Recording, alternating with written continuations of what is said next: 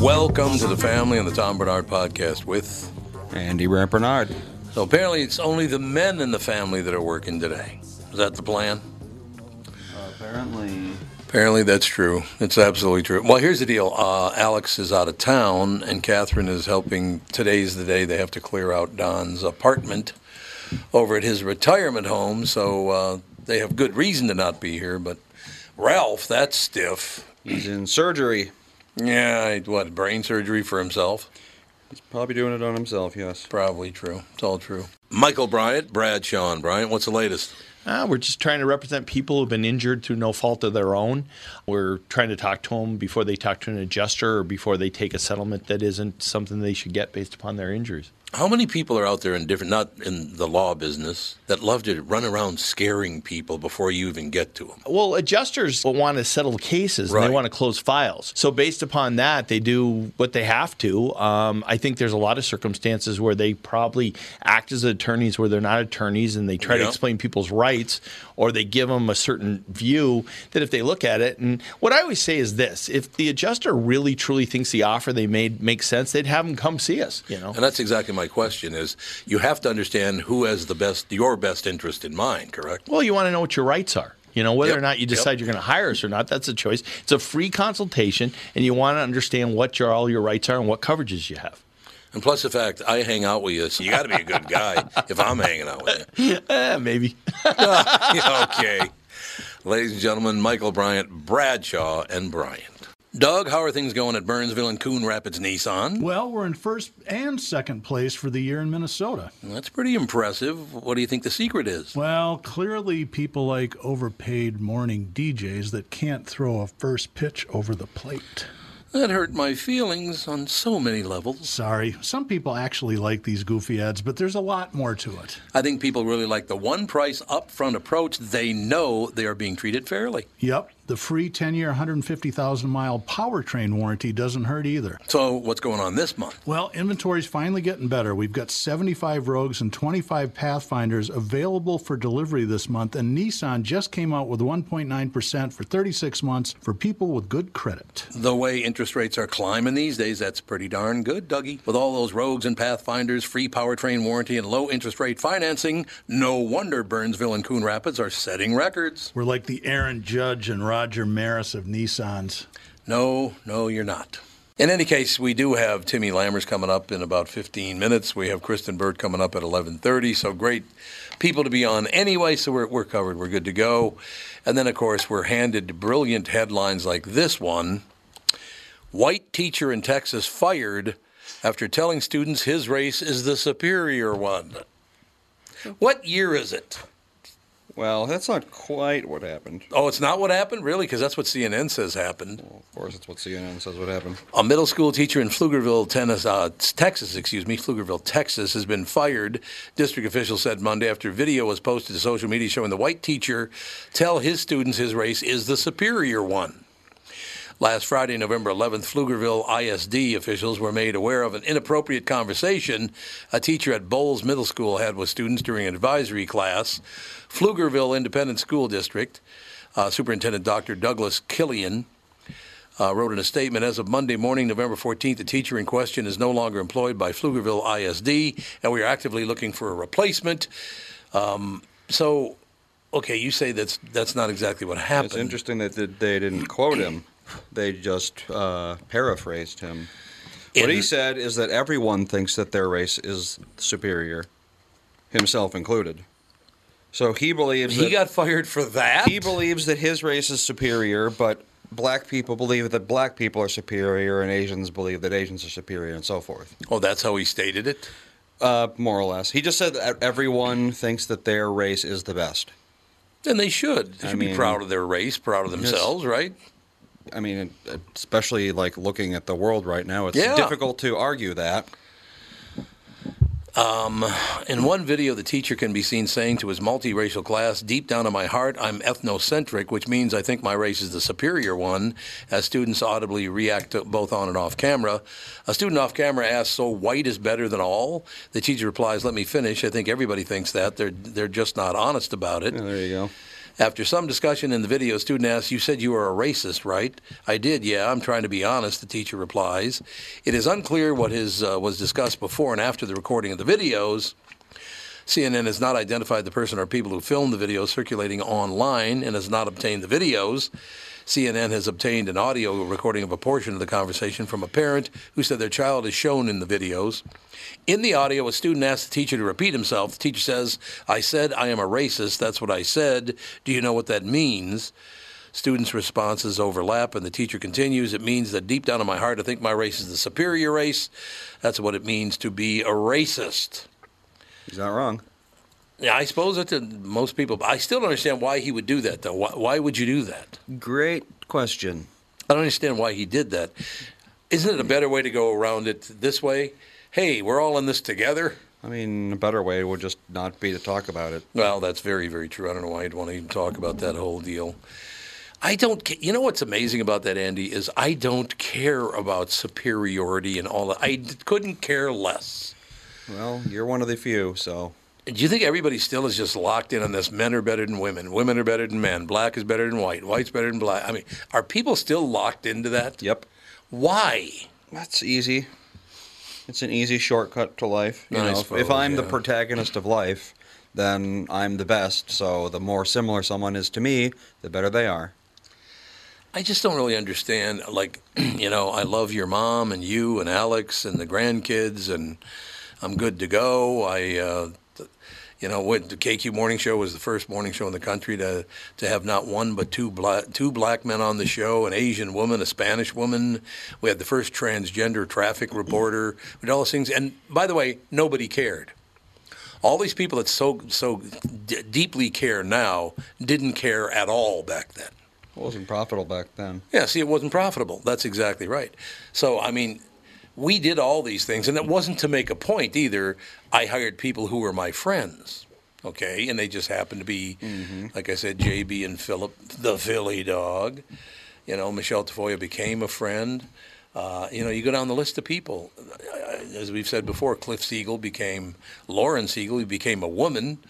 Cliff, I still love Cliff to this day. He's a very dear friend, or she at this point is a very dear friend. See, I keep forgetting that. That's the part I keep forgetting because I knew him for 40 years You know, yeah, oh, that's as a man. Forty years is a long time. Yeah. So I'm not trying to say he's still a man or anything like that. I'm just saying I was so used to him being a man that I have to remind myself that no, he's not a man any longer. Mm-hmm. You know, and which, by the way, I'm human, so you get to do things like that. I just don't like this whole idea that, that people are making money off of skin color again. That drives me nuts. I just don't get why do they need to do these things, Andy? Because they're making money. Because You it's all it. about the money. It's why does it have to be all about the money? Because everything's about power. It is. It's really, really too bad. I, I just don't understand why it's so necessary. I just, and Andy, I'll say it again. Growing up in North Minneapolis, which was a Catholic, black, and Jewish neighborhood all along Plymouth Avenue, I don't remember fist fights breaking out or people arguing all the time and people just couldn't get along. It was all horrible. It wasn't like that at all. And that was a very poor neighborhood in most of it. Uh, about a third of it, uh, they had some dough, but that was uh, you know on the on the west end of town, um, you know, closer to Golden Valley than anything else. But I, I just I, I don't. We have learned absolutely nothing from any of this all these decades and all these years. I don't know. I don't think humanity as a whole learns. They I just think don't, they do just they? do. Yeah, you're right. Uh, also, big news as we go into Timmy Lammers in about five minutes. GOP turbulence ahead of Trump's expected announcement. Do you think he's ever going to wise up to the fact? It's like Donald, they don't want you to run. I know you got a lot of supporters. I, I've said before, I had lunch uh, with him when he was the president of the United States, and he's not like that in person at all. This is an absolute act, and I don't know why he has to put on an act. I don't get it. He he can't shut up. I mean, don't you think that's his major problem? Is he just can't shut up? Well, yeah. I mean, he's a celebrity. That's, Well, that's they make true. a living off of uh, just constantly being in the spotlight. making outrageous statements, all that good stuff. Washington Republicans are in an uproar hours ahead of Donald Trump's expected launch of a new presidential run, exacerbated by the party's protracted wait for the White House majority it will use to try to weaken President Joe Biden. See, once again, you know by not even looking up that that was written on CNN's website, and I look up and there it is. Weaken Joe Biden. Weaken It's not about furthering their own goals. It's about making your goals weaker. Why- You're the good guy and they're the bad guy. See, I'm sorry, whether it's Fox, CNN, MSNBC, all of them, I don't have any time for any of them anymore. The arrogance on most of them is unbelievable, first of all. Mm-hmm. You report the news. What do you have to be arrogant about? Because people know who you are? Ooh. Well, they used to. Yeah, that's true. I bet. I bet if you asked anyone under the age of forty to name a CNN anchor, eighty percent of them couldn't. I can't.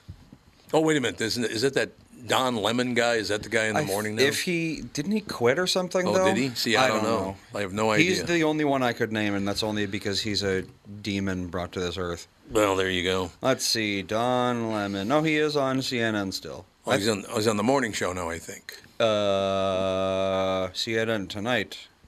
Oh, really? Oh, and also CNN this morning. Yeah, he does his morning show now, I think. I don't know, but I thought he quit, or he was gonna quit, maybe. I think that's what it was. So maybe that's why they gave him the job and all the rest of it. But Oh no, he stopped doing his sh- show, the Don Lemon show, and now he's doing now he's doing CNN this morning as of last month. oh, okay. So I thought he was quitting, but he was just switching from Switching one spots. show to another. Yeah. I heard he's not a very pleasant person. No, he's an awful, awful person. That's what I've heard. Is he's a terrible person. So let's give him an even bigger job. And then the one guy I know over I know over at Fox, um, Pete Hegseth, because he's from Minnesota. It's not like we're friends or anything, but I do know him. Um, matter of fact, all he ever does when he talks to me is, "I could never listen to your show because my mom and dad wouldn't let me." I'm like, "Okay, whatever. Good to know. Good for you." Always time to catch up. But you know, and I, I was reading this story, and I had no idea that it was on CNN. But there it is. The House majority it will use to weaken President Joe Biden. It's like Jesus. Do you have to stir the pot? But again, Andy, you've pointed it out. That is how they make their money, isn't it? Mm-hmm. So, do you think Trump is really going to run? Yeah. Wh- When's he going to learn? It's like Donald. I know you got a lot of followers, and I'm not saying that you shouldn't follow the guy, but I, I just Donald. It, well, there are two things. Uh, you know, they talked about this big red wave was coming, and it never happened, and blah blah blah. And they, you know, said it was because they were aligned with Trump and all the rest of it. Well, also promising people to pay off their college debt drew a few people in to vote for Yeah, them. that was all a scam. It was a scam to get them to vote for them. Yes, it was. Uh, you what know. it take three days after midterm for them to say, "Oh, just kidding, we can't." Yeah, that's exactly right. So now all of a sudden they can't do it. Yep. So I, it just, I really wish they would stop this behavior. It would be so nice if we just did it on the up and well, nothing's on the up and up anymore, is it? And look, I don't have anything against Democrats or Republicans or anything. I'm not. I'm not any of them, but I don't have anything against them. I just, I don't like all the behind the scenes that under under the table mm-hmm. crap that goes on. What do you think of that? I mean, personally, I would be considered an anti-federalist. Oh, you are. Yeah. You're an anti-federalist. Mm-hmm. What makes you an anti-federalist? I don't like the federal government. Well, who does? Or the state government, for that matter. State governments, I think, are okay for the most part. But Andy, we've got ten billion dollars in the bank, and they haven't even thought about sending it back to the people Well, who I don't paid think it in. our state government is good. I think Yeah, well, most state go. governments are good. I, they should, you know, to, and to send somebody a check for a thou or whatever it is that uh, I don't know. I don't agree with that at all. I don't get it. So that would be about one third of it. If you sent everybody in the state a check for a thousand bucks, that'd be one third of that money. Uh, yeah, probably. Is that correct? Well, how many people are in Minnesota? Wait a minute. Is Minnesota? What's the population of Minnesota now? Somebody told me it's like five million now. Let's see here. Jesus. It is 5.7. Five point seven million. Yeah. Holy Hannah! It's so I been guess growing Be, pretty quick recently. so would it actually be about fifty-seven percent of it. It would not be a third. It'd be fifty-seven percent of the money. But still, thousand bucks. Why don't you give everybody fifteen hundred bucks and spend it all? You don't need it.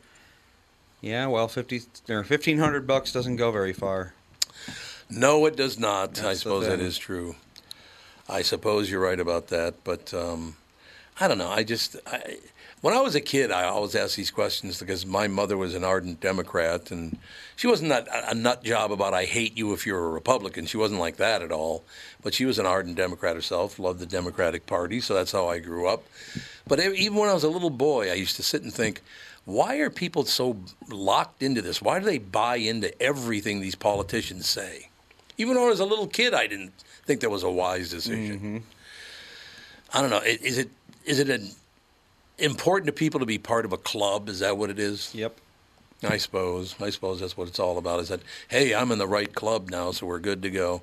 I don't want to be in your club. You know, Like I said, it's an easy way to live. You got you're surrounded by people who support every one of your ideas because you agree with them, they agree with you. yeah, you just uh, you get their opinions and you repeat their opinions, and you don't have to think about it. yeah, I guess I just Very, I very easy. really, really, really hope that at one of these points we can all just calm down. It's never going to be great, I know that, but I just wish the hatred would go away. It's just way over the. We had uh, Jack McNair on on the uh, morning show this morning. You know, you know him. He's been on Thirty Rock. The very, very. He's always in a very happy mood. Jack, Jack. McThayer. Wait, what? Who? Jack? What? Uh, Jack, is it Mick there? I think it is. Is it Jack Mick there? I think he was on Jack McFay. T H A Y. Uh, or is it just Jack Thayer? Well, there's a Jack Thayer, but he died in 1949 on, not on him. the Titanic. It's not. He's the guy who was on Thirty Rock. Let's see. Now he's got a 30 sh- Rock. Yeah, and he's got a show Jack now. Donaghy? Nope. Tracy Morgan. Not Jack McBrayer. McBrayer. There, There not we go. McBrayer. That's what it is. I'm sorry. Oh, yeah, I know him. Yeah, he's a really, really nice man. It's a McBrayer, yes, Tom. I don't know what the hell. My brain's not working properly, but um, what a nice man. And he started a kids show for little, little kids because he wanted to try to make kids happy and get them away from all this hate speech. Was it Puppy Dog Pals? Puppy dog pals. Because he's on that. No, that sounds like not. a show for little kids. It's um, it's his name is in it. Something with Jack McBrayer. God, a- Sunshine with Jack McBrayer, or something like that. billion things. Oh yeah, he's a very nice guy too. Very very pleasant. Just wants kids to be happy. Doesn't want kids to be you know because I'm sure little kids watch their mom and dad having a fit about all these political things, and it probably weighs without even you know knowing or really knowing what's going on. It probably weighs heavy on them, don't you think? Yeah. Was it Hello Jack, the kindness show? Yep, that's it. There we go. Hello, Jack, the kindness show. That's exactly Mm-hmm. what it is. Yeah, he was on this morning. Just a really, really terrific man, and just he wants people to be happy. That's a good thing, isn't it? Yeah, well, we'll see if he's successful. I guess you're right. So I was told, you know, this guy, this what is it, FTX? That's the Yes. the FTX guy. You know about this guy? Uh huh. So apparently his wife's a furry. Well, she's just like a complete freak. What is her deal? What is? Are, is he married to her? She's is a it just his- gross person. I don't Oh, think she they're is? married. Oh, you know they're not married. His girlfriend. No, but she's like into all that. She's into S and M. She's into poly polycule. What's that? Um, instead of monogamy, it's polygamy. Okay, So yeah, good for you. yep. She's doing that whole thing. She's got a bunch of posts on there about how she's like attracted to men with a lot of power and the strength to carry you away and that sort of thing. Okay. She's yeah, she's a messed up person. Did she get a gander of the guy she ended up with? That's a powerful guy, really. He he had a lot of money. That's a form of power. He did have a lot of money. Where'd that all go? Do you think? Because somebody told me like up to five hundred million dollars is missing or something You have a feeling I know where it went, but in his pocket. well, I mean, he fled to the Bahamas, right? Yes, he so did. That's you true. know, tend to have a lot of money when you flee to the Bahamas. I suppose that's true. I don't know. Even if he just took fifty million with him, he's set for life over Yeah, there. 50 million's pretty good. I still don't understand it, Andy. I, I try to understand what Bitcoin is all about. I just don't. There's nothing to back it up, and I understand that federal currency's the same way, Mm. but at least there's organization there a little bit. And when I walk into a store, I can put down a fiver and buy something. Can you walk in with? Well, Bitcoin's all priced. It was priced way too high anyway. You couldn't use it as currency, could you? It was worth too much. It depends on if a business takes it or not. Oh, some businesses do, some don't.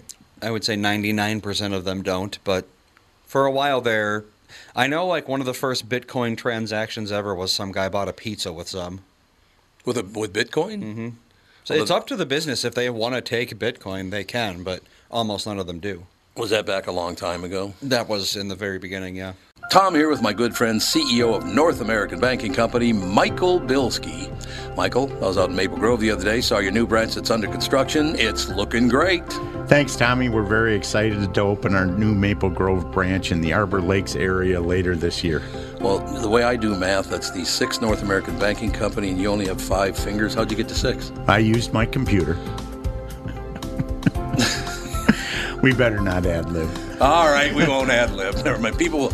Well, you're not that good at it. Oh, yes, that's true. That's, you know, we have locations in Roseville, 50th and France, Hastings, Woodbury, and Shoreview. One thing I like about being a North American Banking Company customer is I can do a lot of my banking online or on your mobile app, but sometimes it helps to go in and talk to one of your friendly bankers in person.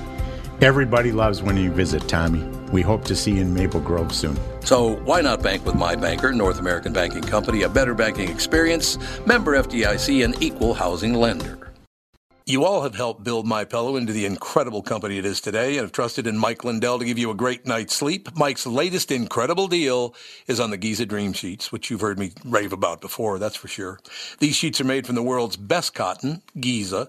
They are ultra soft and breathable, yet extremely durable.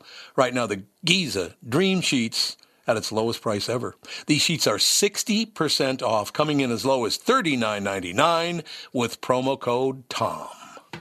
I don't know. I just I don't understand how this. And Well, again, I know Tim Lammers is an expert on Bitcoin. Tim Lammers, you Bitcoin genius. You know what I'm an expert at? I'm an expert at staying away from Bitcoin. Yeah, there That's what I'm you and me yeah, both, I'm pal. not terribly interested. It's It way just too seemed like- volatile. Funny money to me at the very Yep. beginning. It's like, okay, this just exists in the ether somewhere, and somehow somebody grabs it out of who knows where and uses it. And and you're right, Andy. I think unless a retailer says we accept Bitcoin, I mean, where the hell are you going to use it? right. Yeah, you're, people you're, you're, use you're using it to buy something and, and the, the person you're purchasing who's giving you the goods or whatever is probably hoping and praying that it's the value is going to hold Well, which I it clearly hadn't the analogy I use is baseball cards. So a baseball card is just ink on a rectangle of paper.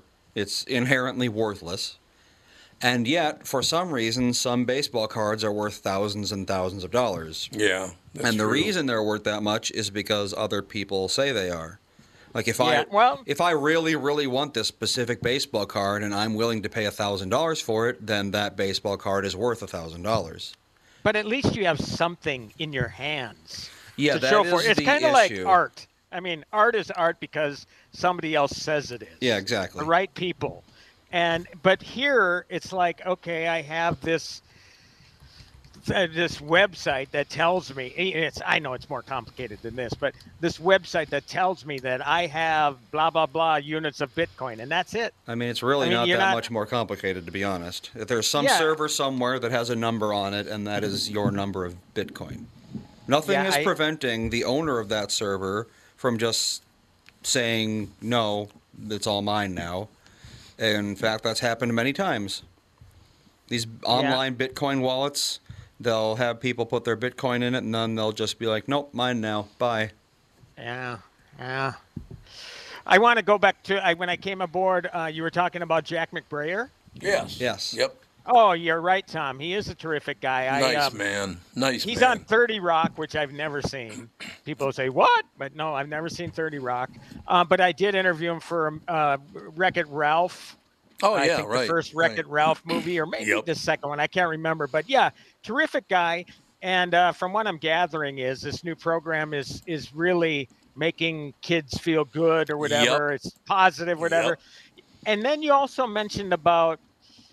It- It's funny you talked about how uh, there are deals out there like um, for some odd reason my daughter oldest daughter started watching big little lies season 2 Mm-hmm. uh, i think catherine watches it i don't know if you've watched it or not but I it's not, no. terrific terrific show and it, the season two's been out for a while a few years but we finally got around to it and um, in one of the episodes ironically because you're talking about this um, this kid is so full of anxiety because the teacher's talking about you know climate change and all this sort of stuff and she's a second grader that's coming home thinking the world's going to end because of Oh, all this God. anxiety Yep. now yes climate change is important to talk about but to a second grader no it should be more about the jack mcbrayer No, what the hell are they going to do about climate change? They're Right. second graders. Except for instilling fear the fear of god or whatever Yep, that's into what it's them. about. and and uh, so it's it's funny when I, I came in I listened it's like wow this this kind of sounds like the the uh, the anti of what Jack Brayer is trying to do Jack McBrayer which is great I mean I'm glad that he's being positive you need but kids need that you know Yep. um so yeah it, it is funny because it is real I mean this this sort of education is going on in our schools and again teach it fine but teach it to the older kids don't don't frighten younger children No, I let them agree. be kids my god Well, that's the exact point too. Let them be children. Leave them alone. you know and and you know and, and andy obviously you, you being a new parent and alex you know being a parent for a few years i mean you're about to ex- experience what tommy and i went through when our kids were younger. Yep. and uh, you know fortunately neither tommy or i had to deal with that sort of stuff. I mean i'm sure there were things that worried my kids. I mean there's Yeah. no question about it but uh, no no no. It, the the the, uh, the the curriculum has definitely changed now uh, as far as Yep. the serious things that are being taught in school Well, I mean, when I And was a to kid, very young children you know when I was a kid, it was uh, acid rain and the hole in the Oh, ozone yeah. layer. They went on and on about that when I was a kid. really Oh yeah, like how young how young probably as young as I don't know, fourth, fifth grade. Wow Yeah, they were the Yeah. hole in the ozone layer was gonna, you know, burn the hole in the earth and kill us all Yep. because of uh, hairspray, and then the acid rain was before that, and they were I don't remember what they said were ca- was causing acid rain, but they were like, oh, you you're not going to be able to go outside because the acid rain is going to melt your skin off, and all the animals are going to get melted by the acid Yeah. which isn't even really ever what acid rain was about. It's not literally acid falling from the sky, it's slightly more acidic rain, but of course what I was taught was that, you know, it's going to melt the entire earth. Well, it sounds like an earlier form of climate change, really. Yeah, it Yeah, was. Sure does. It's all climate, all climate related. So why did the hole in the ozone seal up? um we stopped using CFCs, I think. So it, it? actually did work then? I believe so. Because didn't it put Right Guard out of business? Because they weren't they in spray cans? Uh, yeah, a lot of those. Well, I mean, there are new propellants. I think CFC was a propellant. Yes, CFC is a propellant. yeah. And there are all sorts of other kinds of propellants that aren't CFCs. So I don't know why it would have been such a big deal for anyone to just switch. Is Right Guard still around? Let's see here. Right Guard deodorant. I used to Right love Right I, Guard. it's probably the the sticks. The, Yeah, they're uh, around. Are they? And they've still got sprays. You can buy They it at do? Walmart. It's isn't it sad that we go from uh, is Right Guard still around because of the spray, much in the way is Kodak still around because of film Well, no, Kodak is not around. I don't or the lack thereof. you know, is Kodak did they did they um, did they uh, morph into digital or are they? I don't know, man. Just think about how massive that business was. Oh, Oh yeah! huge. Every time we went on a vacation, we'd buy a bunch of those little uh, cameras that you had to Yep. you had to turn the wheel every time you took a picture. To Oh, like yeah. switch over to, the, and then you had to bring the camera over to a photo place, get your photos printed out, and of course the quality was horrible, but that was like you know, that's how you uh, kept the memories back then. That was the only real way, unless you had a whole lot of money to buy something like a, a camera, like a uh, You know. video camera. Yeah, and and you know the other thing is, it's really funny. I mean, when you now it's kind of like you want to find pictures, you got to scramble around plugging in different memory sticks and all that kind of stuff. Whereas with the film, oh, we just got the photo albums down in the basement, you know. Right. That is right. true. I recently, I recently basically went through all of my devices, put them all on in the same folder in a external hard drive, so I consolidated everything, years and mm. years worth of pictures. I mean, You have to do that every so often because yeah, otherwise it's like you take all these pictures on your phone, but then you upgrade your phone and they're gone. Yeah, I know it's it's you got to be careful with them. Really, you got to you got to really be or, an organized individual, which I'm not. Mm, well, But you know, it takes. Fortunately, my wife is very organized, but I'm not. So at least I have a backup. You know. So, hey, I want to shift it to uh, something I heard Tommy talking about yesterday. Uh, first of all, I'm glad that when I texted you on Sunday and said, "Hey, you gotta you gotta see." Oh yeah. Tulsa King, and I'm so glad that you already had seen it.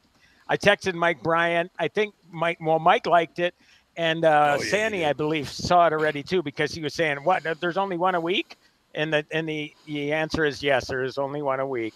Um, so hopefully, what's today? Tuesday? Yeah, Mhm. before before Thursday morning, I actually do have the second episode, and I'll give a little preview because I'm sure I'm hoping that show holds up, man. Because Yeah, I agree. what a terrific show that is. That you, you you mentioned it yesterday. It was that was made for Stallone. That Oh, role yes. is perfect for him. It is. It definitely is. He um Sylvester it- that comes out when on on Friday night, Sun- Saturday, Sunday. Sunday. Sunday, Sundays, okay. Yeah, yeah. I'm not wild Um, about that. Yeah, so so yeah, it, it's really a, a terrific series for him. And what kind of baffled me, because you, you hear about okay, mobster relocates from New York to, to Tulsa, Oklahoma. You know, I thought it was, and, and it comes from Taylor Sheridan. So I'm thinking, okay, this is going to be some serious stuff. Yes. And then when they sent the screeners to me, they said the new comedy Tulsa King. I thought, oh, this has got this has got to be a misprint.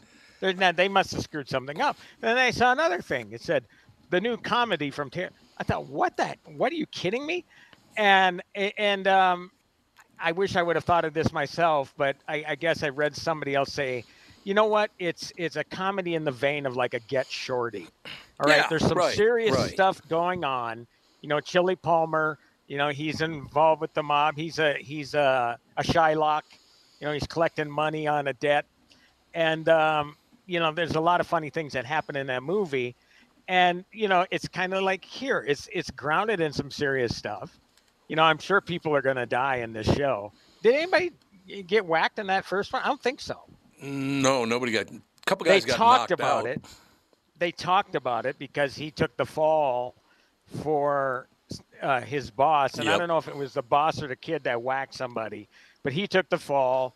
J- Just to explain the show a little bit to people who haven't seen it on Paramount Plus, uh, Stallone comes out of the joint after 25 years, um, taking the fall for I, I- I don't know. He's it could have been the, the the the boss or the boss's kid who is now the underboss Right.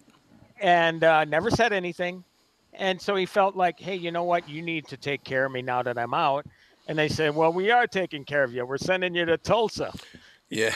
he goes, Tulsa. So he shakes down a legal, a legal pot dispensary. Yep. it's legal, and he goes and goes, "You're gonna- I'm, I'm going to take 20% and then I'll protect you. That was hilarious. Protect me from who? Yeah, protect. Yeah, protect. And that kid, by the way, from uh, uh, he was in oh, what the hell? Silicon, wasn't he? Silicon Valley. He's- Yep. Yeah. He's yeah. really good. He's always good at that, really laid back. So you're going to protect me from myself? Is that what you're telling me? He's just really good. Yeah, so I mean, so I, it's not like a sitcom comedy, but it No. is really a serious show that's got a lot of humor, and it's just because of it's the the fish out of water situation that he's in. I mean, those that plot can get old, but Stallone is so perfect for it. You know, he says serious things, but they're funny because he, he's antiquated. He he comes from a world that that uh, you know is 25 years old and never never knew anything because he was in prison the whole time and he only read books. Didn't even know what the hell a smartphone was. So Well, yeah, exactly. Never even heard Yeah. of a smartphone. yeah, so it was it's it's so damn good, man. I the one thing I think about Stallone is that he's always been a terrific actor. I think at one point I agree. I think at one point Arnold became like a caricature of himself. Mm-hmm. Yep. And that's not to slam Arnold. I, I, I think Arnold's terrific too. but Arnold just I don't know. Stallone always took it. Not to say Arnold doesn't take it seriously, but Stallone really, not only he takes it so serious that he's a 76 year old man that looks like he's 56, kind of like uh, Yeah, somebody found out in Yep. in the first episode. Um, so uh, yeah, he's he's. Uh, I, I love him in this show, man. I, I, I love everything he does. I agree with you 100%. And by the way, when that woman he's with in the first uh, episode finds out how old he is, she almost has a heart attack. It's hilarious. And you know what the interesting about her?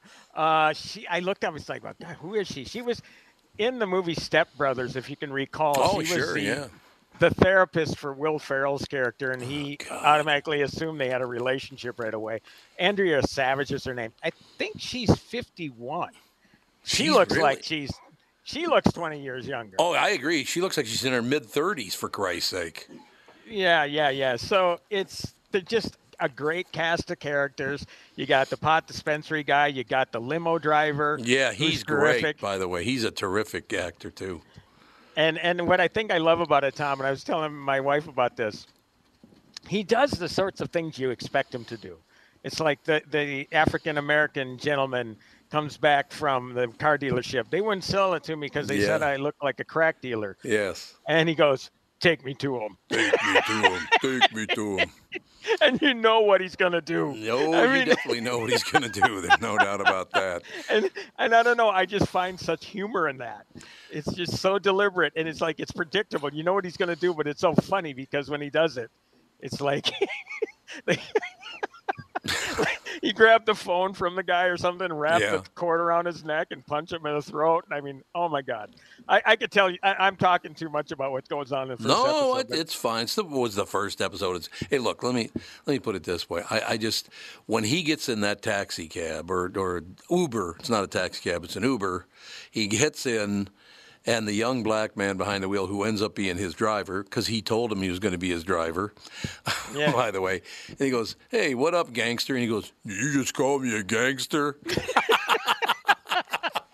not again, again, not knowing that that became part of the cultural Yes. lexicon. Yes, In the 25 years he was in the joint. Oh yeah, right.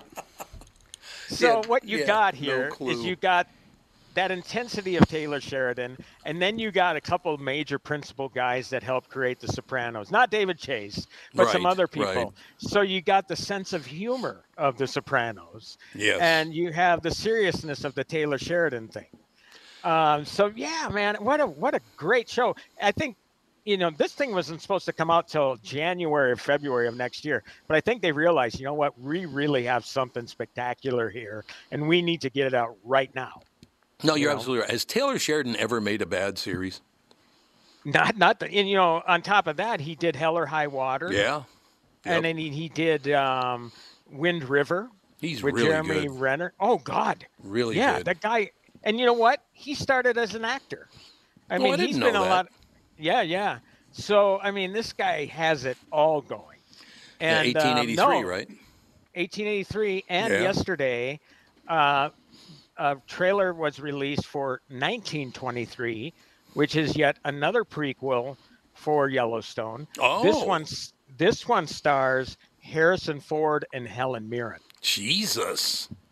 and that's coming out later December, I believe. God, TV Yeah. is so good right now. Uh, TV is the best it's ever been, I think. Well, so one other thing I was going to mention, I don't want to talk about it too much because I've been just, both my wife and I have been buzzing since we saw it last week early. Um, uh, the Fabelmans. Oh, I cannot wait to see The Fabelman. The first frickin' night you get an opportunity to see it, Tom, you have to see it. I definitely want to see that movie. Definitely. It, it yeah, and and again, I I've already tipped my hand to how I feel about the movie, but everything everybody's saying is true. It is it is just I can't say anything, I just, can't say I'm just saying go see it. Just go see it, and I will warn you, two and a half hours. I know. Spielberg loves to be two and a half hours. He loves that. So it's Well- based on his life. Yeah, but it's not it's not him. And he I read about that a little bit. Um, he didn't want it to. He thought it'd be too narcissistic if he you know, if it was, oh, this is the young me. Well, yeah, you know, of course so it would. What he did basically with it is um, like Ken Branagh did with uh, Belfast. Right. That was right. that was a chronicle of his younger life Yep. in, in Belfast. So that's kind of so in an odd sort of way. I mean, I can I compare this to Belfast and you know uh, Super Eight, uh, which is a great you know 1970s set nostalgic story. J.J. Abrams did that one, but it was about these young filmmakers, uh, Super 8 filmmakers. And so I kind of compare it to those two films, but there's just obviously so much. I- I did. I looked at the Hollywood versus history, and almost everything is spot on, real. Uh, so this, no question, is a biography, uh, a, a biographical account of Steven Spielberg's life, with the exception of changing the names of the characters. So uh, all I can say is I, I, I don't know. I mean, I, I, I, I avoid trailers as much as possible. I saw a little tiny clip. I thought, well, this obviously it's set. It's going to be nostalgic. So I that got me interested, but I was completely blown away by what I had seen. Doug, how are things going at Burnsville and Coon Rapids Nissan? Well, we're in first and second place for the year in Minnesota. That's pretty impressive. What do you think the secret is? Well, clearly people like overpaid morning DJs that can't throw a first pitch over the plate.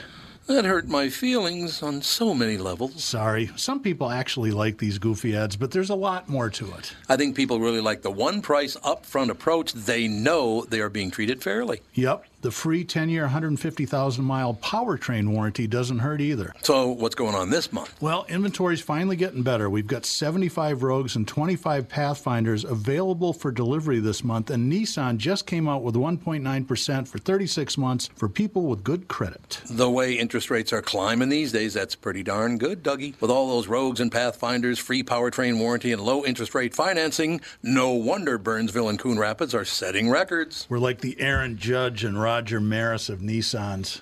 No, no, you're not. Michael Bryant, Bradshaw and Bryant, what's the latest? Uh, we're just trying to represent people who've been injured through no fault of their own. We're trying to talk to them before they talk to an adjuster or before they take a settlement that isn't something they should get based upon their injuries. How many people are out there in different, not in the law business, that love to run around scaring people before you even get to them? Well, adjusters will want to settle cases and they want to close files. So, based upon that, they do what they have to. Um, I think there's a lot of circumstances where they probably act as attorneys where they're not attorneys and they try to explain people's rights or they give them a certain view that if they look at it, and what I always say is this if the adjuster really truly thinks the offer they made makes sense, they'd have them come see us, you know? And that's exactly my question is you have to understand who has the best your best interest in mind, correct? Well, you want to know what your rights are. You know, whether Yep, or not you yep. decide you're going to hire us or not, that's a choice. It's a free consultation, and you want to understand what your all your rights are and what coverages you have. And plus the fact I hang out with you, so you got to be a good guy if I'm hanging out with you. Eh, maybe. okay. Ladies and gentlemen, Michael Bryant, Bradshaw, and Bryant. I cannot wait to see the Fabelmans. I, I cannot wait to see episode two of Tulsa King. Um, there, you know, you just reminded me talking about uh, you know a couple of guys involved with The Sopranos who are involved with Tulsa King. Yeah. The humor in because I went back and watched. I, I have uh, the the final season, the sixth season still to go, but I watched from the very beginning of The Sopranos, and I didn't remember it being as funny as it is. It's very funny. Well, you know, I mean, it, it seems kind of pretentious, but when when I've heard filmmakers say it, but like life, there's comedy and there's drama. Yeah, and yep, I guess yep. it I guess it's true, isn't it? I mean, you know, it, it, nothing is 100% drudgery. I hope not. And if that's you, I lighten up.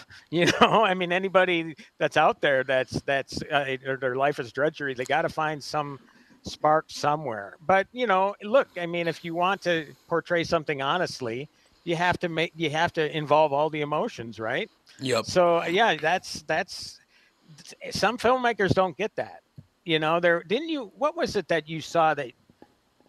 I, I've heard you talk about. Was it Boardwalk Empire that didn't have the sense of humor that The Sopranos did? Yeah, yeah. Yeah, you know, and and that's too bad. I'm trying to think. There's been other films that I've seen recently where it's like, Come on, crack a joke once in a while.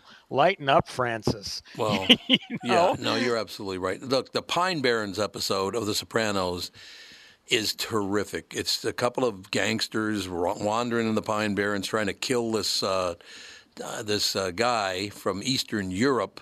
They're going to kill this son of bitch and all the rest of it. And as they're wandering around, Tony Soprano calls them, and Paulie Walnuts answers the phone. And he says to him, You guys be careful out there because that guy has killed 16 Chechens and he's part of the interior. and so Paulie hangs up and uh, Christopher asks him, he said, "What- So what would he have to say? He goes, I think we got some problems out here. Apparently, this guy killed 16 Czechoslovakians and he's an interior decorator. I started laughing early because I knew where it was going. I mean, what It's a brilliant so- line, the interior decorator. And then what does Christopher say? I can't remember what He goes, what was it? interior decorator. His house looks like shit. Oh yeah, very great funny. writing. That's Great just it. It's all about the writing, isn't it? Um, you know, I I previewed um, Dead to Me season three is coming. Oh, that's a good uh, show. this week. Uh, in prep, I know you like this guy, Tommy. I'm going to talk with James Marsden today. Oh, I love James Marsden. Yeah, and he's in it. And you know, I'm sitting there thinking. I mean, yeah, some of the stuff in it is outlandish, and I don't know if you've ever seen Dead to Me.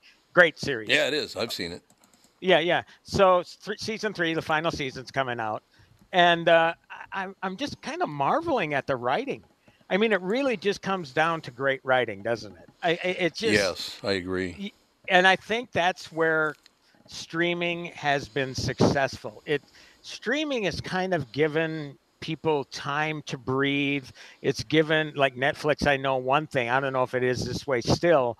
Um, because of its financial problems or whatever. But I know at first a lot of filmmakers liked to go to Netflix because Netflix didn't meddle in their.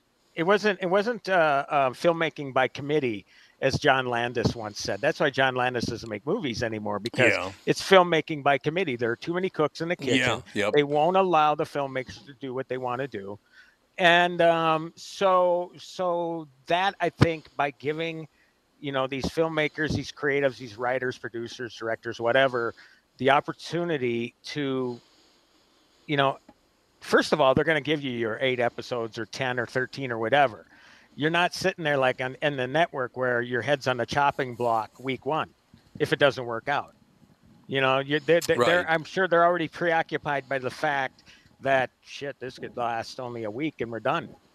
You know, so Right. so there they're guaranteed to tell at least one season of whatever they want to, and uh, given creative freedom, they don't have people meddling, and and I think look what look what's happened as a result. I mean, look now HBO is the same sort of way because they didn't meddle either, and that's how HBO became successful. And I have to recommend a book to you called "It's Not TV."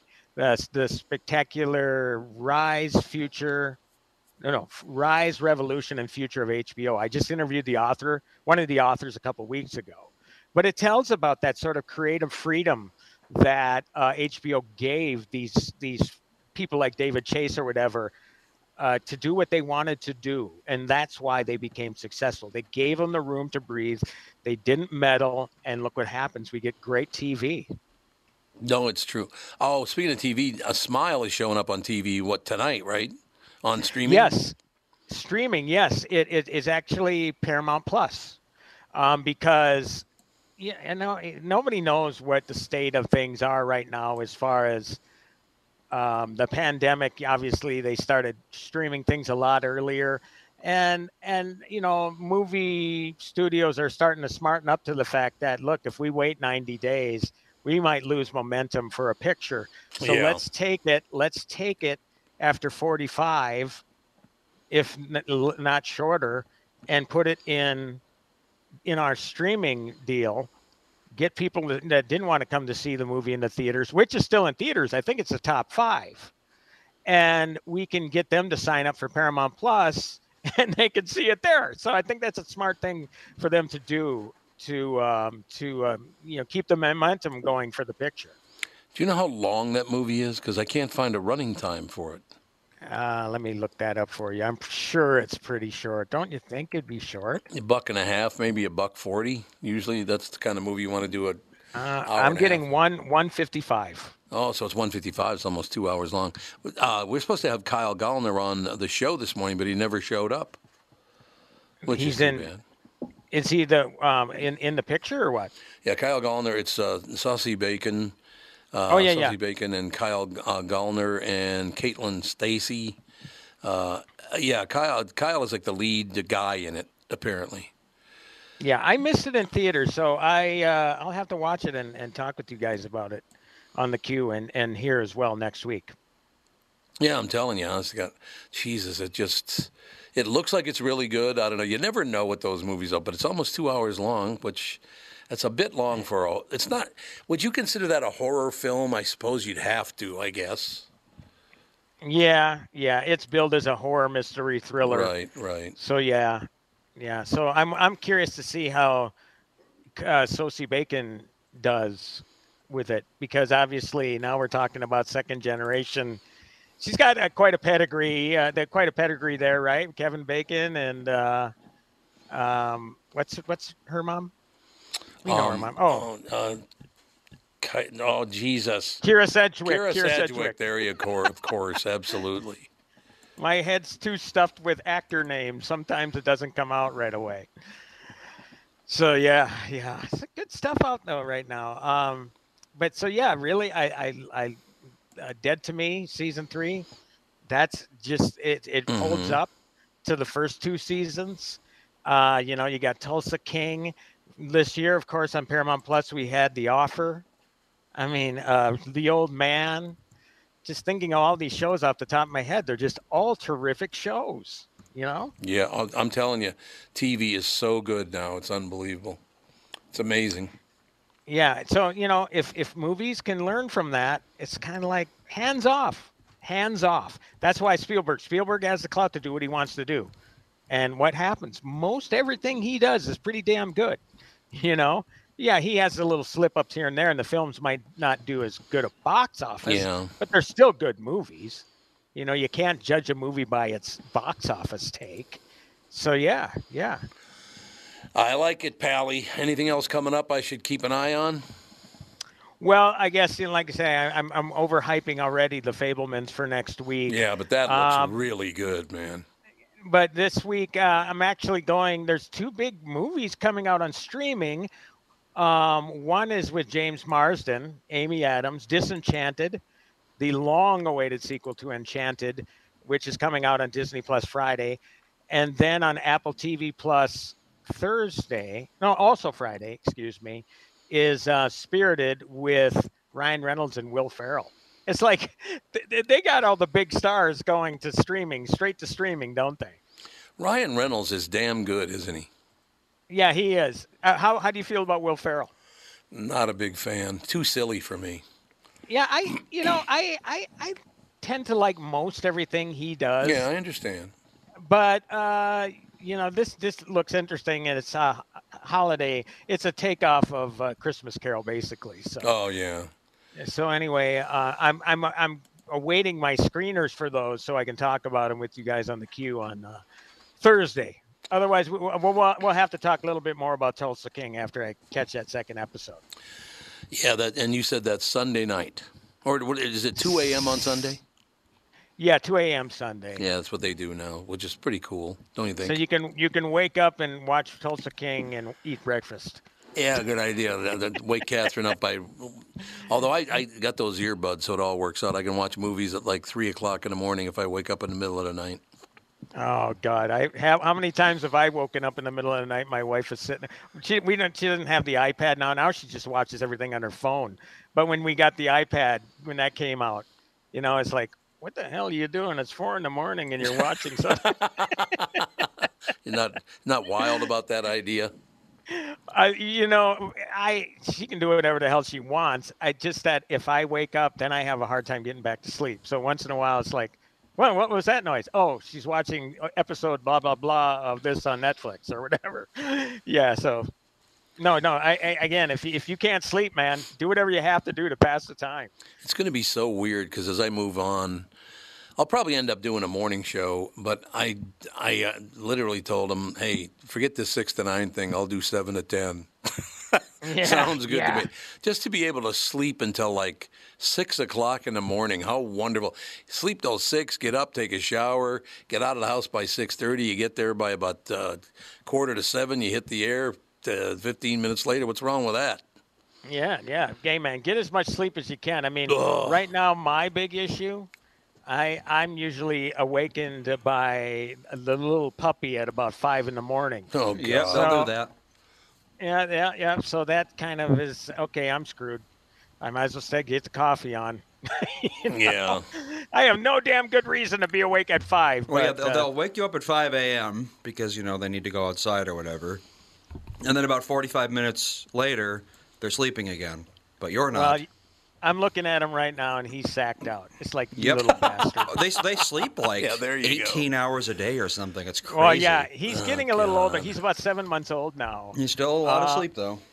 Yeah, yeah, still sleeps a lot, and uh, again, here I am. I've been awake since five, thanks to him. hmm Hey, what are you gonna do? what Puppies the hell are- are you gonna do? Everyone thinks puppies are going to be very fun until they get one, and they're a lot of work. Puppies and kids. Mm, well, Puppies and kids. Ethan sometimes sleeps until 10 o'clock. Really? Oh, yeah. man, you're lucky then. He's a Holy good smokes. sleeper.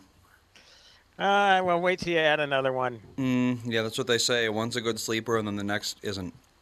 Yeah, there you go. Then it'll be revenge. No, his problem. He just turned. up yeah. He just turned one last week, and now his Uh-huh. issue is that food is no longer food.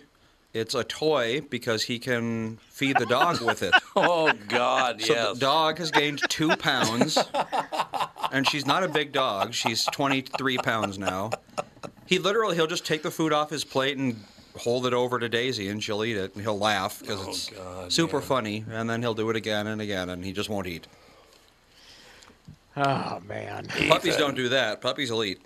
Yeah, puppies Yeah. will eat. You're right about that, and no Oh, question about believe that. me, I might well and chew on things. Holy God, the things that this this guy has chewed on. It's Literally everything. everything. Yep. and he's he's a, he's a basset, but he's a longer legged basset, so he can actually jump up and put his paws on the counter, Oh yeah. which is something the previous ones couldn't do.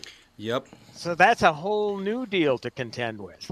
Why is that food dish on the floor? What what you know? It's like oh God. Mm-hmm.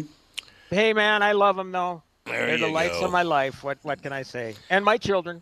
Yeah. Well, you threw in the kids at the end. Mm-hmm. That's nice of you. Dogs first, children. No, they're second. they're grown up. They're not cute anymore. You know. yeah, they're not nice. cute anymore. How old is your youngest? My youngest kid. Yeah.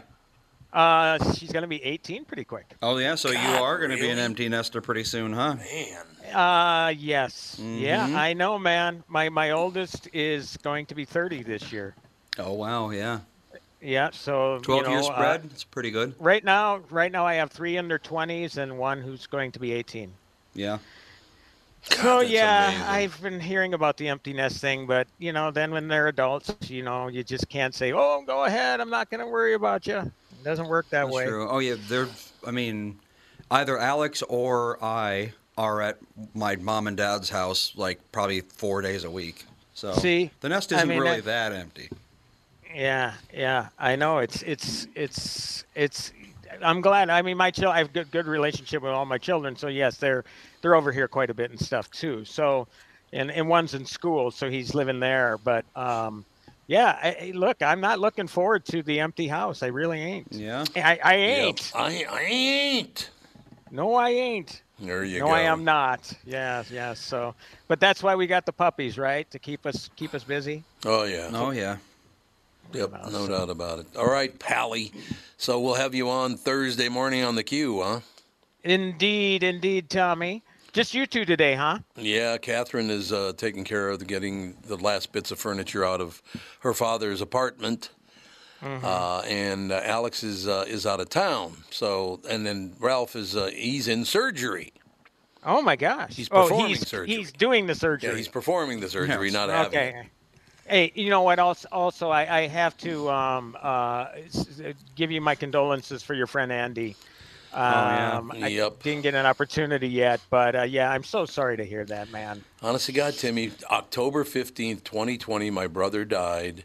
And since then, 26 other people I know have died. Oh my it's like, gosh! what the hell? Yeah, it's fun getting to the life stage where relatives start dying. Because Well, yeah. before him, I think it was basically. Well, wait, Grandma died. Two You- well, years ago. y- Yeah, so around the same time. Your mom died quite a while ago, though. 2008, yeah. Yeah, so she was the first one. But then there Yeah, was a long yeah. period where no one died, I don't think. And now all of a sudden everyone's dying.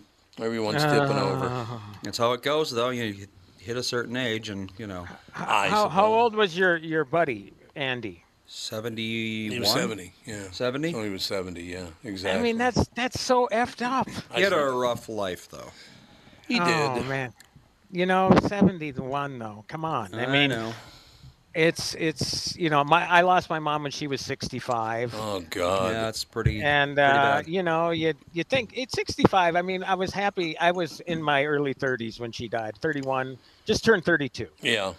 um but it's you know y- your perception changes uh, you know when you're little you know you think 70 oh that's old no actually it's not 65 is not old um so yeah it it sucks that sucks It's man. another I'm one of those sorry. deals in my life that was so weird. I found out my mother died from Vince Flynn. He Yeah. sent me an email that said, "I'm sorry to hear you lost your mother," because I thought it was nobody had Fitz. told. No, it was Vince Flynn that told me. Oh. Fitz is the one that came over to the house after he found out, Oh, okay. Uh, because I was out of town and he was out of town as well. But so Vince Flynn told me my mother had died, and then like two years later, Vince Flynn died. It's like, what the hell? And he was not old. He was 44, I think. 44. Let's see here. I think he was not much old. If he's older than 44, it's not much. I can guarantee. you. 47. Oh, he's 40. He got to 47. Yeah, which it's not, you know. That's not exactly elderly, Yeah. but yeah, I mean, a man with all that talent and all that wonderful stuff in life, and there, it just I know. Jesus, it's so sad. all the money in the world can't save you from certain things. Let's lighten it up. Well, you can't. What's that? all the bitcoin in the world how about that all the bitcoin in the world can't save anybody's ass Yeah, apparently that's true. Maybe they'll discover that Bitcoin is the cure for cancer somehow. Okay, we got one more minute, so I'm going to give you an educational deal. This is why Uncle Tommy has never vacationed in Mexico. never. I will never, ever. Beachgoers at a popular Mexican resort town were subjected to a stark reminder of Mexican cartel violence Yep. when Oh, three no. dead bodies of tortured individuals washed up on the beach. oh They're my on the God. beach hanging out, and three dead bodies Yeah, wash up. those It's like, cartels. whoa. hell, hell no. That's uh, some dangerous territory, baby. Uh, one of the bodies was tied to a cement anchor on one hand and one foot, while another body was lying face up in the sand. It's a pretty crappy cement anchor. It really is a bad anchor. It was really was, no If he's washing up on shore, what? It's like a one-inch ball of cement. Exactly. Good enough. I guess so. Great vacation memories, huh? Yeah, hey, God, let's yeah. go back there. What a wonderful. See, now after fun in Acapulco when I was a little little boy and Elvis went, I went, oh, I want to go to Acapulco sometime. then I realized, no, I don't want to go to mm, Acapulco ever. No, I'm good, thank you. Yeah. All right, Timmy, we'll talk to you Thursday, Pally. All right, Tommy. Talk Thursday. Andy, have a great week. You too. Thanks a lot, Tim Lammers, ladies and gentlemen. Kristyn Burtt will join us in a couple of minutes, correct, Andy? Yes, uh, but first, Wendy wants to extend her condolences Wendy, Wendy. for Andy Fisher. Oh, that's very, very sweet. Thank you. And we are back with stretches picks. Who's winning this thing? The Kitties, the Pack, the Bears, or the Purple? None of the above. Those are all the teams in the division. I know that. Well, who's your pick? I'm going with Sabre Plumbing, Heating, and Air Conditioning. What? It's not a football team. Sabre is one of the largest Bryant dealers in the state, which means you save. Yep, I'm going with Sabre, Sabre and Bryant, doing whatever it takes to keep you comfortable.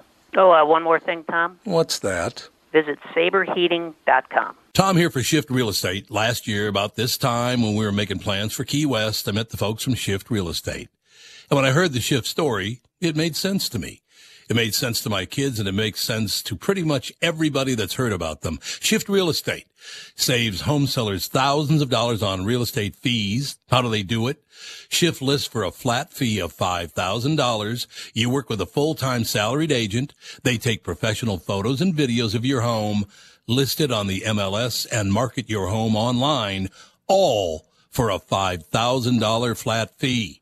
Call Shift Real Estate and tell them about your home. Tell them that you heard me talking about it, and they will tell you how you can save $10,000 or more when you list with Shift. It's the common sense way to sell your home. Visit shift2sell.com. That's shift, the number two, sell.com. Because life is expensive enough. But yes, we do have Kristyn on. Oh, Kristyn's ready already? It's 11:30. Oh my God! It is eleven thirty. It jumped right in there. Um, I, uh, Kristyn Burtt, how are you? I'm great. How are you? Marvelous. We were just talking to Timmy Lammers about some great new tele- television. Is so good, Kristyn. It's amazing. It is so good, and the landscape is changing so rapidly. Um, because I, I cover mostly TV now, and so it's been really interesting watching um, how a couple of TV shows like Dancing with the Stars obviously has moved to Disney Plus. Yeah. Days of Our Lives moved from NBC to Peacock. And I've had to cover both shows extensively over the last few months. And it's really interesting talking to the actors saying it was the best move for them, even because their shows are now supported in a way that the networks could no longer do because the networks are so focused in on advertising dollars and everything else. And when there's a subscription base, there's just more promotional support. Yep. the executives are more involved. They are excited about the show. They're thinking about different ways of the, how they can promote it. So it's really interesting how it's even changing the focus for the actors on set. It just completely changes the atmosphere for them Yeah, it's very, very true. Honestly, I- we're just talking. I was talking to Timmy about all the great things that are going on television. Uh, we got to jump right into it because we did cover it quite a bit with with Timmy. But I want to get your take. Have you seen Tulsa King yet? i have not You know, that's Sylvester Stallone's new deal. yes and Okay. he's been everywhere he also has a reality show coming on top of this Oh, he does. What's it? What? Well, I'm glad I brought it up then because I didn't know that. What What's that all about? Yes. So this is really interesting. So Sylvester Stallone has three daughters, the the Stallone daughters. I mean, they are Stallone sisters. I think they call them. They are beautiful. They're gorgeous, but I think they also want to get into the industry. And um, so this was a way to kind of give them a leg up. And he and his wife and Sylvester Stallone, uh, they're all together, are doing a family reality show, kind of like the Kardashians. But while they were filming was when he and Jennifer decided to break up and get back together. What? Now, yes. So some people will say, "Oh, did they do it as a publicity stunt, to the whole split and everything else?" But it was pretty public. I don't think that they intended for this to be covered by the reality show. The, the timing just was a little crazy. So it's going to be really interesting because he's kind of making a really nice comeback on the acting side, but then Mhm. he's going to be a reality star on the flip side. That is so weird that he's going to be do a reality show. But he's doing it to like make his daughters like superstars. Yeah, that's true. And- that's true. and he's been fighting for um, a piece of the the Rocky legacy Uh, because he doesn't have as many points as the, the original producer, and he's been fighting him. Oh, really? And I think he's trying to make sure that his daughters are like uber wealthy when he's no longer here. Uber it's wealthy's really a fascinating story. Like the behind the scenes stuff of what's happening with the Stallones, really interesting, honestly. The one- Doesn't he live in Florida now? He does. He has a big home in Florida. Um, he sold his Los Angeles house to Adele, so Adele lives there now. Oh, okay. And um, he bought a smaller home here in the LA area. oh, he did. Okay, But he does, yeah, he does have something small. I mean, which is still very, very large. I was going to say Uh, small, meaning what? yeah, exactly. Only yeah. 15,000 Well, I say, square let- feet? Like, let's put it this way: I cover a lot of celebrity real estate, so like he, he let's say he went from like a twenty million dollar home to like an eleven million dollar home. Here we go, Palm Beach like, property. elite- So he lives in Palm on Palm Beach. He lives on Palm Beach Island. Yeah. Uh, yeah, Yeah, I'm looking but he at it. I'm I talking wouldn't about call his. it Uh. I'm talking about his Los Angeles properties, and then of course he has his Florida property. Well, his Florida property, um, well, let's. It's like if you took the bars property. No one knows what I'm talking about, but Dad. If you took the bars property, plopped it on Palm Beach Island, and replaced most of the land with pools. Pools? A lot of pools, yes. How many pools he got? Well, he's got one that goes into the ocean. It looks like. Okay. I don't think literally because I don't think you're allowed to do that. But then he's got another one that like goes into the entrance of the house, like almost like in Washington D.C., where it like goes into the up Oh, to the yeah, Capitol. yeah. He has like he's got that going on with his house. Um, it looks like he's got another one in the back. He's right on the ocean, by the way. Of course. So what the hell do you need all these pools for? Uh, Because you don't, I, you know, and then I'm always like, well, it's because they don't want salt water, but everyone has a saltwater pool now these days. Yeah, that's exactly right, isn't it? Yeah, I don't it's a very good point. Very, very good point. But yeah, he's we see him once in a while. He's that he hangs out at one of the restaurants we go to when we're down there, and oh, that's right. Yeah, he goes over to uh, Breakers, right? he does. Yep, he hangs out over there uh, quite a bit. And then Alex How ran in. fancy. mm-hmm. Oh, he's a very fancy guy. Oh, yeah, it's a no- thirty-five million dollar property in Palm Beach. That's not not bad. Mm, Works. Yeah, pretty good. But his, you said he has a property where? L.A. In Los Angeles. In L.A. Let's see.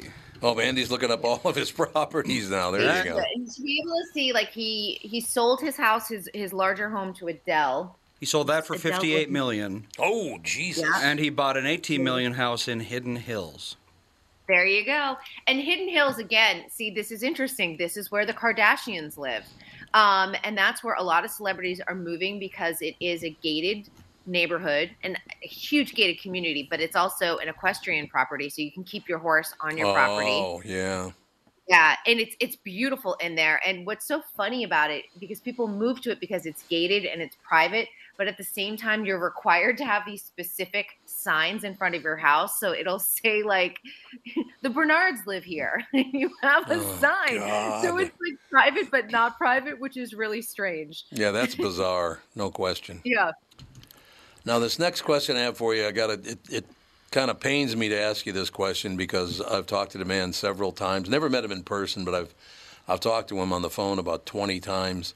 Is Jay Leno going to be all right? Oh yeah. Um that that was a very serious serious accident. He's such a nice Um, man. It's just, I hope he's going to be okay. He's from my hometown. Really? I didn't know that. Yeah, yeah, we're both from Andover, Mass, and his family had a home. I want to say it was probably about a mile down the road from where I grew up, and even when he was on the Tonight Show, even in the early days of like when he was filling in for Johnny Carson as kind of like the permanent guest host, his parents still had back. In, I don't think people do this anymore, but they would, you know, you'd put your last name on the mailbox, so it said Leno. Oh, You'd God. always know it was their home. Um, they were so proud of him, and he came and did a couple of local shows, and I, I've seen him. His stand-up was always really good, and um, yeah, he, he used to come back to Andover all of the time, like a big local hero. So, what blew up in his face? I mean, I heard his face got severely It was burned. gasoline. But Yeah, and it, it, I believe it was like a 1907 or Yeah, those early old cars, yeah, they didn't have any of those safety valves or anything. So Oh, God. if you and like his uncap the wrong put thing, it out, had to like smother the fire, so Right, it cut mm, his right. face. And I will tell you, I've I've actually had two serious second degree burns, two separate instances. Really? I know, isn't that crazy? Like both like flukes, and I have always said because I if something's too hot, I have like a sort of a PTSD reaction when I get Oh, yeah. burned. Oh, yeah. Like, I know what you you mean. Oh, Yeah, you're like. And so I, I have to say, I've always said second degree burns are so painful. I cannot imagine what a third degree burn is Oh, like because, and the recovery, even for a second degree burn, which eventually turns out to be no scarring, you're okay, you're fine. Oh, okay. Mm-hmm. Um, it takes a full year to recover.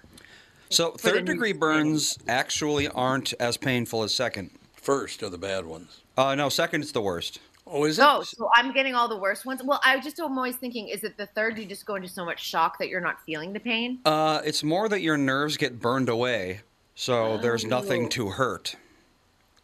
So Yeah. no wonder I have PTSD. I've had two horrible second degree Second burns. degree burns are the most painful because it'll it singes your nerves but doesn't destroy them. So it's yeah, Yeah. about as painful as it gets. Whereas third degree, it's you know still doesn't feel good, Right. But it's not as painful as second because the nerves are destroyed. So Oh, there you sense. go. I had one in my hand, and then I had a waitress accidentally spill. You know, like those catering trays when they put the hot water in the Oh, bottom, and then it yeah. put crap in the top. She spilled one of those Ow. all over my crotch, Oh.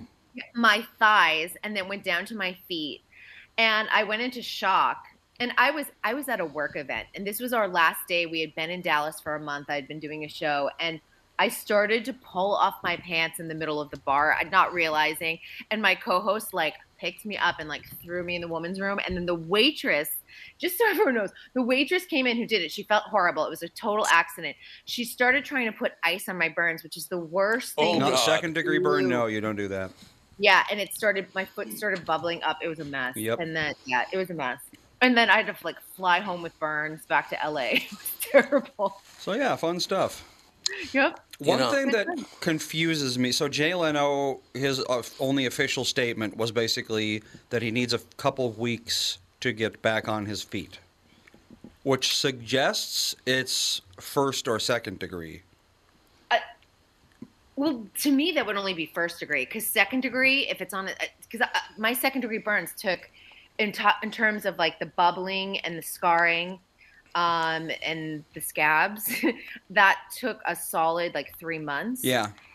and then um so if it's on his face that seems strange um and then in terms of like fully healing from second degree it's a year so that to me would be a first degree but they're saying that he's in serious condition Yeah, Yeah, and some people yep. are saying he's got third degree burns. It doesn't all add up, so I think we need to wait for more information. yeah i mean i've got to imagine that i mean because tmz was reporting like his friend saved his life by smothering the fire and that it Mhm. could, he could have lost his life had he not acted quickly Really? hmm Well, the Good thing about third degree burns is they don't kill you right away. They kill you when you get an infection weeks later. infection yeah So that's what we have to worry about, really. You have really. to be so careful, and you have to keep the wound. This is so gross. You have to keep the wounds wet. You don't want them to harden over, especially Yeah, if it's over like any type of joint, because you lose movement. And um, I mean, my boyfriend at the time had to like scrub my wounds. I couldn't even look at them because they were disgusting. and yeah, you got to debride those wounds, and that does not feel good. It feels horrific. Mhm. I wish it on nobody. One of my favorite Jay Leno stories that he ever told me, and he, I think he, he told it on TV once as well, or maybe a couple times. But when he first appeared on the Tonight Show with Johnny Carson as a stand-up comedian, not as the host or stand-in host or anything, he was a comedian, right? And he calls his parents. Now this is a this is an Andover, Massachusetts story, if there ever was one. he says, Mom and Dad, you got to tune in tonight because I'm going to be on the Tonight Show with Johnny Carson. They said, Oh my God, you got on, you're on with Johnny Carson. You're going to be on with Johnny Carson. They said, Yeah, I'm going to be on tonight. So Tuesday night, he's go he goes on the Tonight Show with Johnny Carson. Thursday, he gets a call from his father, and he goes, Jay, I got to ask you a question. I watched Tuesday night. You were on the show. It was fantastic. I tuned in last night. You weren't there. What happened? You get fired? His old man thought he was going to be on permanent, and uh, he ended up being on permanently because he ended up uh, replacing Johnny Carson. So there you go. And yeah, one of the biggest late night wars like you can ever imagine with the T and Dave and Yeah. Johnny was retiring. I mean, there was that's really fascinating Hollywood history. It's really sad is that none of those shows get any ratings anymore. None. I remember just especially like maybe late my late high school years, like early college years, it was such a thing to like be home in time to watch Oh yeah. Dave Letterman or Johnny Carson or yeah, it's, it's so sad. Is David Letterman as big a dink as he seems? he seems really curmudgeonly. He does. is he that bad? Do you know him at all? I have heard he's very prickly. I've never interviewed him, but I've heard he's very prickly. Um, and you know that whole. Do you remember when he had an affair with his one of his staff members, and then he got blackmailed? I remember that. and then he Yeah. announced it on the air, and then everyone was like thinking it was a joke, and everyone's like laughing awkwardly. Oh, I think had that happened in like 2000, you know, 22, 2017, it would have been such a different situation of uh, that outcome because, you know, he admitted to it and he said, I'm sorry, and then moved on, and that was that. But now he probably would have lost his job. The, you know, the network would be like, we can't have this. This is sexual harassment. This opens up lawsuits. so interesting. Yeah, it is. I mean, it, that, that whole deal. I think the highest rated uh, late night talk show now has about 1.2 million viewers. And I can't even remember which one that is, but I mean, back in, obviously back in the day, you're only talking four TV networks. There was no streaming, so I mm-hmm. mean, for a show to, to to garner 10, 15, 20 million viewers was not that big a deal because there was nothing else to watch. You know, There was nothing else to watch. And then, I mean, a lot of that was like it. You'd watch the, the late night shows and then there'd be no TV after that until the news in the morning. yeah, no, that's Kids exactly don't it. realize that we have 24 7 TV now. That didn't exist before. No, You're didn't. absolutely correct. I just, uh, Let's know, see. Uh, Gutfeld, exclamation mark, beat every late night TV show at 2.5 million viewers. two, he had two and a half million, and he And beat, he every beat them one of all, them. yep. I think the highest rated one literally is like 1.2, maybe 1.5 million, but that's about it. They're hmm. still doing the key demo, and God, Gutfeld, 2.5 million, 4.4 in the key demo. Point four? It's not a key demo anymore. I don't know What are why. they talking about? The I key don't know demo? why advertisers are so focused on 18 to 49 when anyone 30 and under is barely, I mean, they're not subscribing to cable. Let's No. start right there. No. And then, yeah, and I mean, a lot of them don't have TVs. They watch on their smartphones, they watch on their laptops, or tablets. It's it's insane that they were still so focused on that key demo. Well, I've been told by people who would know this. I can't reveal who told me this, but uh, because they're involved in the business, so I can't really reveal it.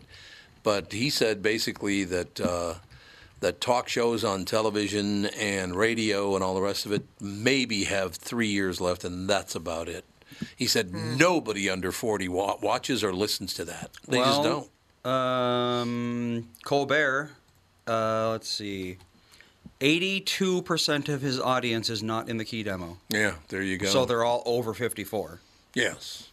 Mm-hmm. And that's not surprising at all. Now they have all the money. That's the pr- the problem with that whole argument is those people over 55 years old have all the money, and so they're why you didn't why didn't they? Well, this is something you might know, uh, Kristyn.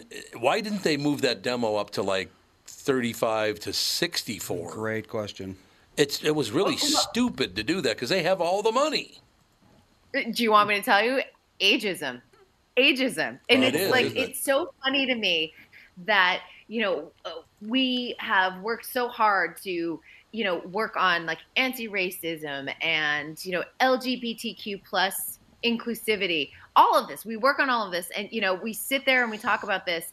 Sexism, another thing that Yeah. has been focused on. Ageism is like the last thing that people are focused in on. And I'm like, your demo, you're completely missing out on where the spending dollars are. Yes. Who is still subscribing to cable? It and it's we start we're now starting to hear like a lot of female actresses talk about ageism just in Hollywood in oh, general. sure, sure. Um, and, and it's great that they are because honestly, it's gross. It's like you know, you know, it used to be like forty year olds, now it's like fifty year olds. But you know, it's a, it's one of those things. It is a privilege to age. You are so lucky if you get to reach 50, 60, 70, 80, especially after the last two years where a lot of people died Yeah. because of the pandemic yep.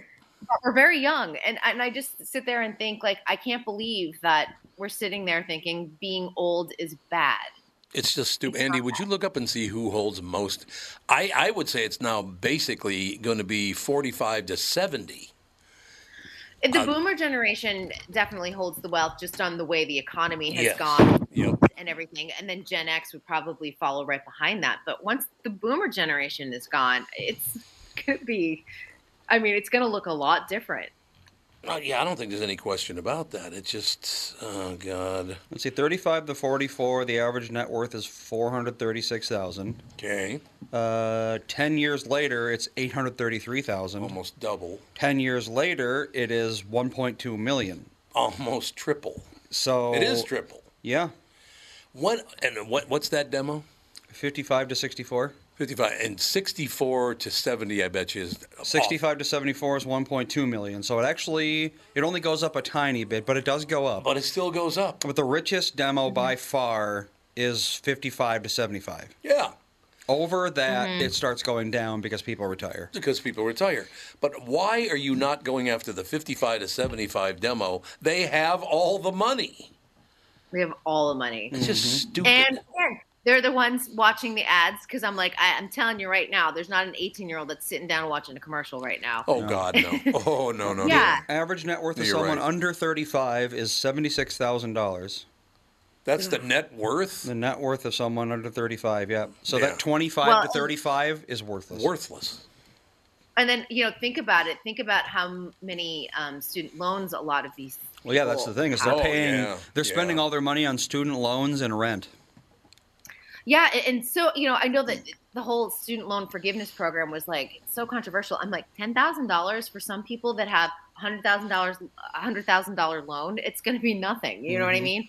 And I just was like, if that helps them out a little bit, that's great. I, I just don't, you know, it's just one of those things because I'm like, people are not understanding that their student loans. People come out of medical school with hundreds of thousands of dollars. Oh, yeah, Yeah. 300,000 Yep. I think is the average.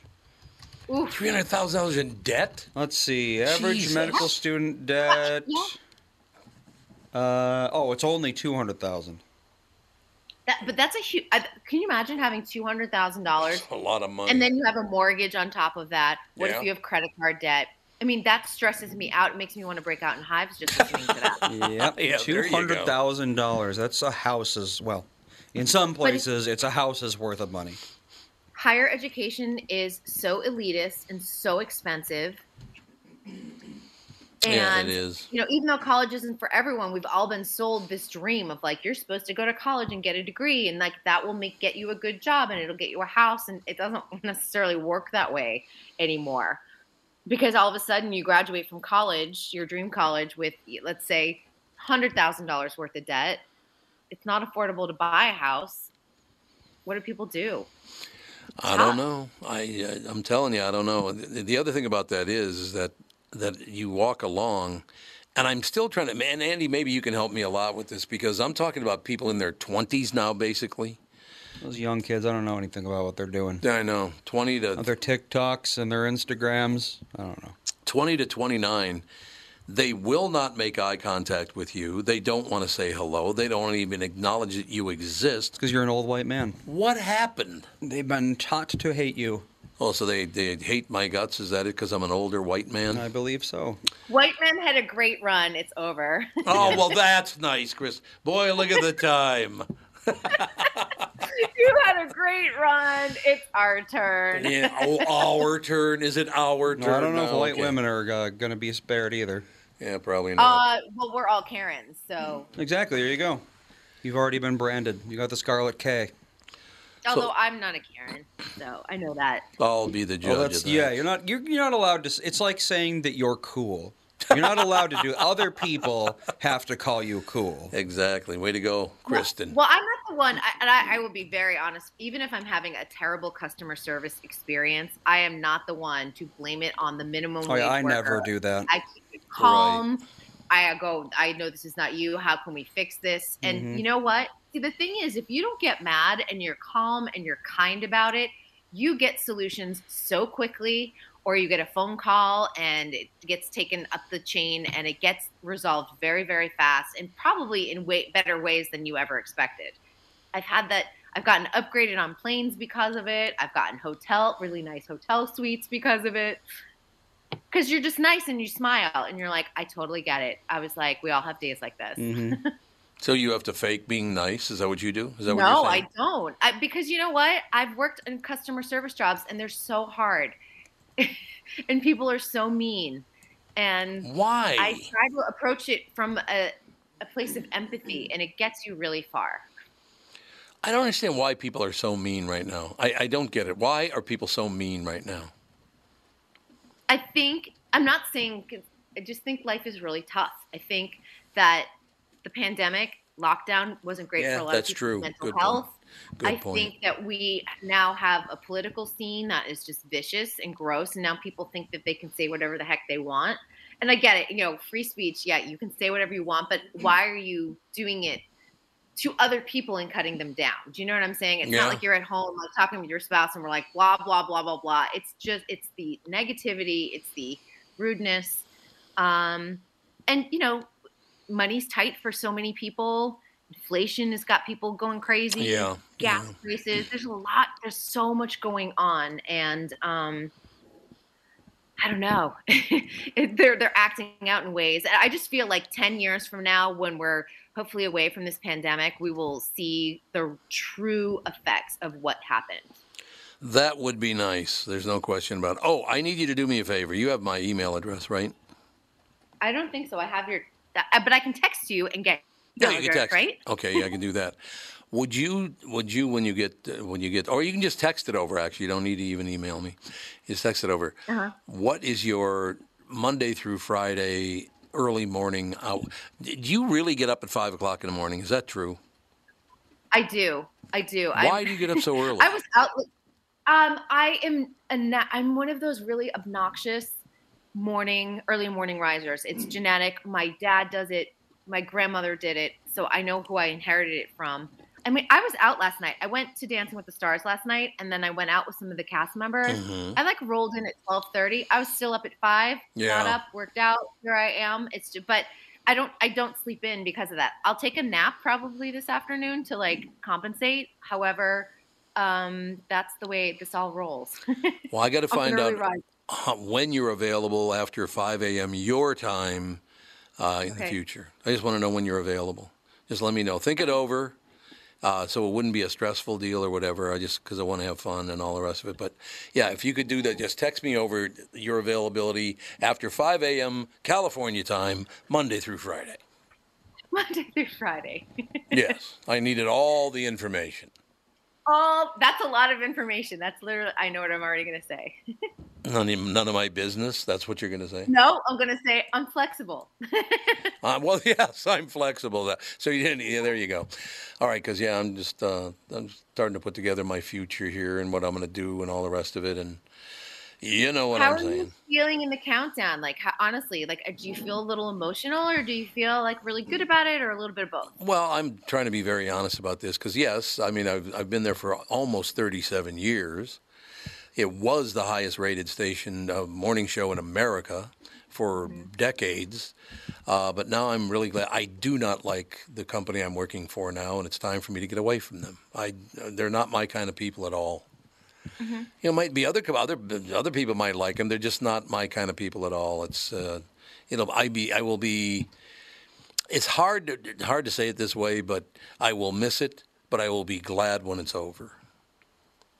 Does that make yeah, sense? That, that totally makes sense. And you know, when things, I I always find, and I think we've all been at a job where you you've had the time of your life, Yep. and then new management comes in, or there's like some staff shifts that change the dynamic of the team, or the feeling, or the morale. Yes. And you realize that it's actually best to move forward and move on, and then just really cherish those memories that you had of when it was good, because Yep. I you know when it's good, you know when you're working with a good team, and you know when you're super happy, and you always want to be able to recreate that at the next place.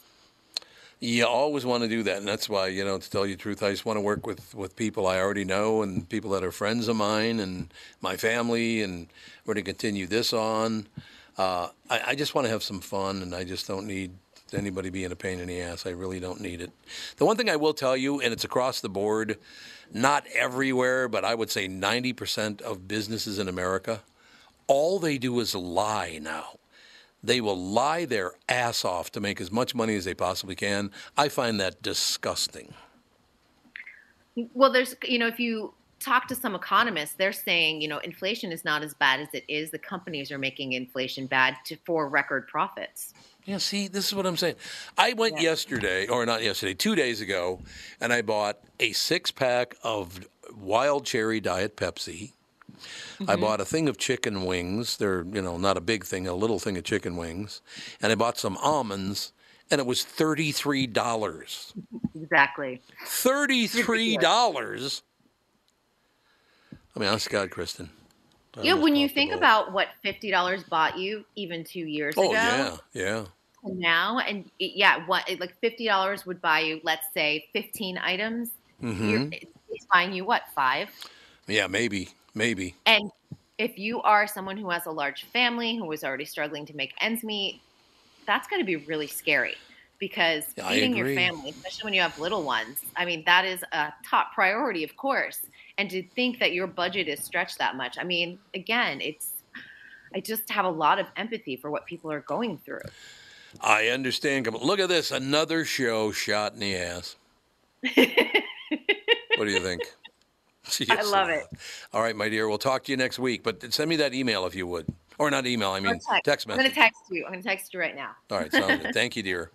All right, thanks. Talk to you later. Kristyn Burtt, ladies and gentlemen, we'll talk to you tomorrow with the family.